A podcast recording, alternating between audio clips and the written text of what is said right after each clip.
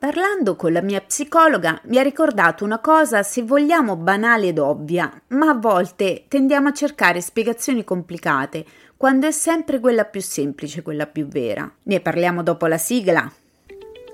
Sorriso Sospeso è il podcast leggero, ironico ma non superficiale, in cui parlare di tutto, sperando di donare un sorriso a chi ne ha bisogno. Un sorriso non costa niente, ma svolta la giornata a chi lo fa e a chi lo riceve.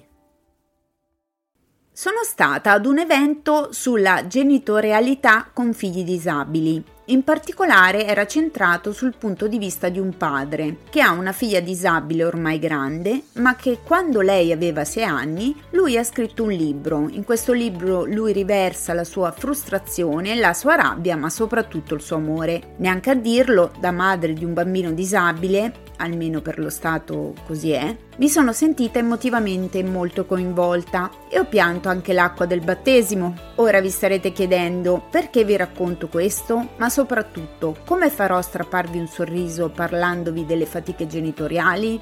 Fizzati, onesta, non lo so neanch'io, ma dopo un paio di settimane da quell'evento sento il bisogno di parlarne, di condividere alcune riflessioni che sono scaturite in me e che sono diventate più chiare e semplici parlandone appunto in terapia con la psicologa, a cui ho raccontato questo evento di questo padre affaticato dal prendersi cura di una figlia non mollabile. Lasciatemi passare questo termine. Lui sosteneva infatti che le istituzioni utilizzano in maniera impropria il termine sollievo per indicare i servizi in cui un figlio disabile viene momentaneamente gestito da qualcuno che non è il genitore, ma secondo lui il termine più indicato sarebbe sgancio.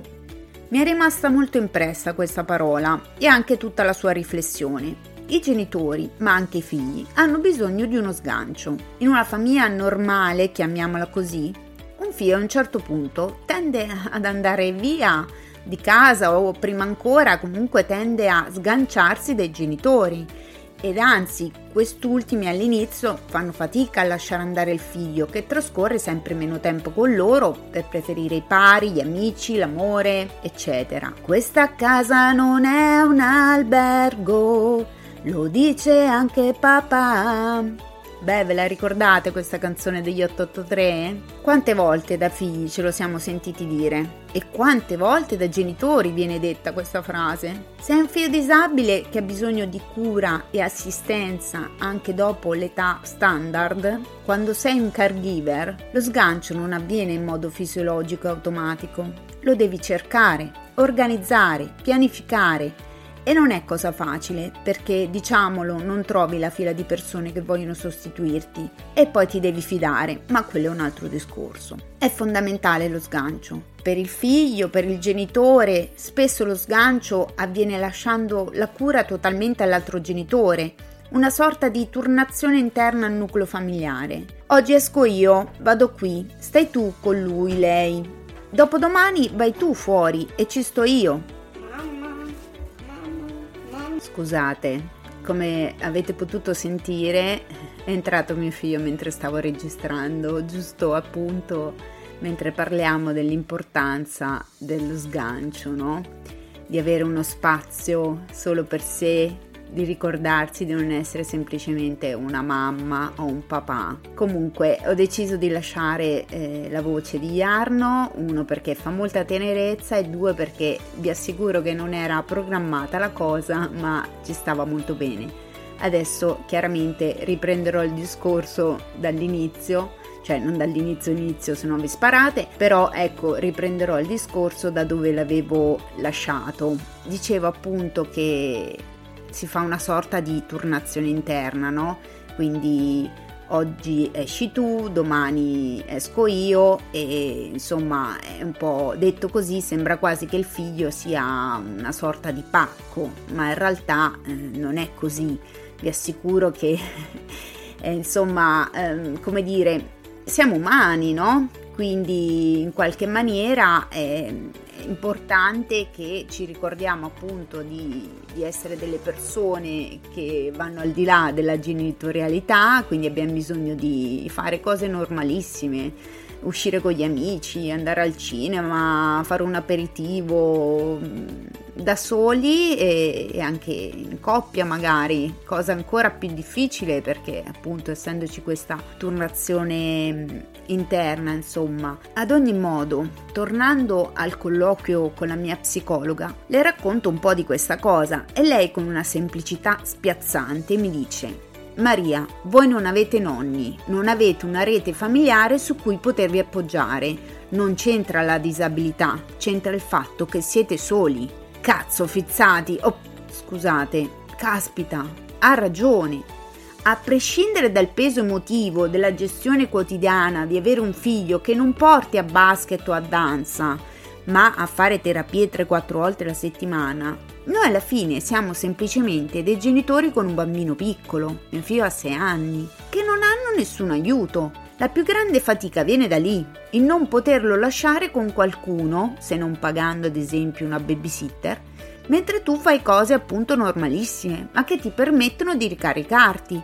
E invece la tua vita è un infinito incastro in cui fai cose per lo più doverose o obbligatorie nei buchi di tempo che invece dovrebbero essere libero. Nella nostra situazione ci sono tantissime famiglie, tutte quelle che non hanno nonni, zii che li aiutino. Moltissime famiglie senza nonni salterebbero per aria. Ci sono bambini che sono stati cresciuti per lo più da loro. Noi non abbiamo questa fortuna, siamo soli. Certo, abbiamo amici che ci dicono sempre: quando avete bisogno o volete lasciateci Iarno, e ogni tanto ne abbiamo anche approfittato, ma onestamente non si può star sempre a chiedere favori agli amici. Quando è nato mio figlio io facevo un full time a turni con tanto di notti e festività. Dopo un anno sono passata a un part time perché quello che guadagnavo lo spendevo in babysitter e in nido, e in più stavo molto meno con la mia famiglia. Ancora non sapevamo che Iarno fosse autistico, non avevamo ancora la diagnosi, ma la sua gestione era già decisamente faticosa, sia per me che per il padre. Insomma, in una vita passata ad incastrare tutto, con giornate dove io e mio marito ci diamo un bacio e il cambio perché lui torna e io vado, tipo nell'atletica quando si passano il testimone, avete presente? Beh, in una vita così è davvero necessario uno sgancio, e se nonni non ci sono, come nel nostro caso, bisogna ricorrere ad altre soluzioni, ma è davvero importante far sì che ci sia questa cosa. E lo dico a voi per ricordarlo a me e a marito, che in questi 6 anni ce ne siamo davvero presi molti pochi di momenti singoli di sgancio, e ancora meno insieme. Lo sgancio fa bene anche al figlio, che avrà genitori più sereni, meno stanchi, più vogliosi di stare con lui, oltre che anche lui ci avrà voglia di vedere qualcun altro, non siano sempre mamma e papà. L'altra sera abbiamo avuto una serata di sgancio e siamo andati a teatro. Quando siamo tornati, Iarno già dormiva. Al risveglio la prima cosa che mi ha detto è stata: dov'è la mia amica? Riferendosi alla babysitter, una signora grande che potrebbe essere sua nonna, ma con cui lui si è divertito molto. Mi ha fatto sorridere sta cosa perché da bravi ansiosi non lo lasciamo mai a cuor leggero, siamo i primi a complicarci le cose, limitandoci nelle uscite, nel fargli provare cose nuove, perché appunto abbiamo l'ansia, ma alla fine lui può provare tutto, siamo noi che dobbiamo lasciarci andare e lasciarlo andare un po' di più. Ma giuro che ci stiamo lavorando, ci ho messo 3 anni per fargli fare il pomeriggio quando lavoravo perché poi lo vedevo troppo poco e poi gli manca la mamma e poi è stanco, insomma scuse che mi dicevo, perché i sensi di colpa di non essere la mamma perfetta si fanno sentire pure ora, ma come dicevo ci sto lavorando. Alla fine lui a scuola si diverte, ci sta bene ed io respiro un attimo, sempre tra una lavastoviglie e una lavatrice, no dai, a volte me le prendo anche di cazzeggio perché ve l'ho detto, perfetta non sono, mi spiace, non sarò stata particolarmente simpatica oggi, ma ci tenevo a condividere con voi queste riflessioni. Grazie di ascoltare Sorriso Sospeso, e se la puntata vi è piaciuta condividetela con gli amici, parenti, con chi volete. Scrivetemi sui social, Twitter, Facebook, Instagram. Se cercate La Fizza Podcaster mi trovate. Per oggi vi saluto ricordandovi che un sorriso non costa niente, ma svolta la giornata a chi lo fa e a chi lo riceve. A presto!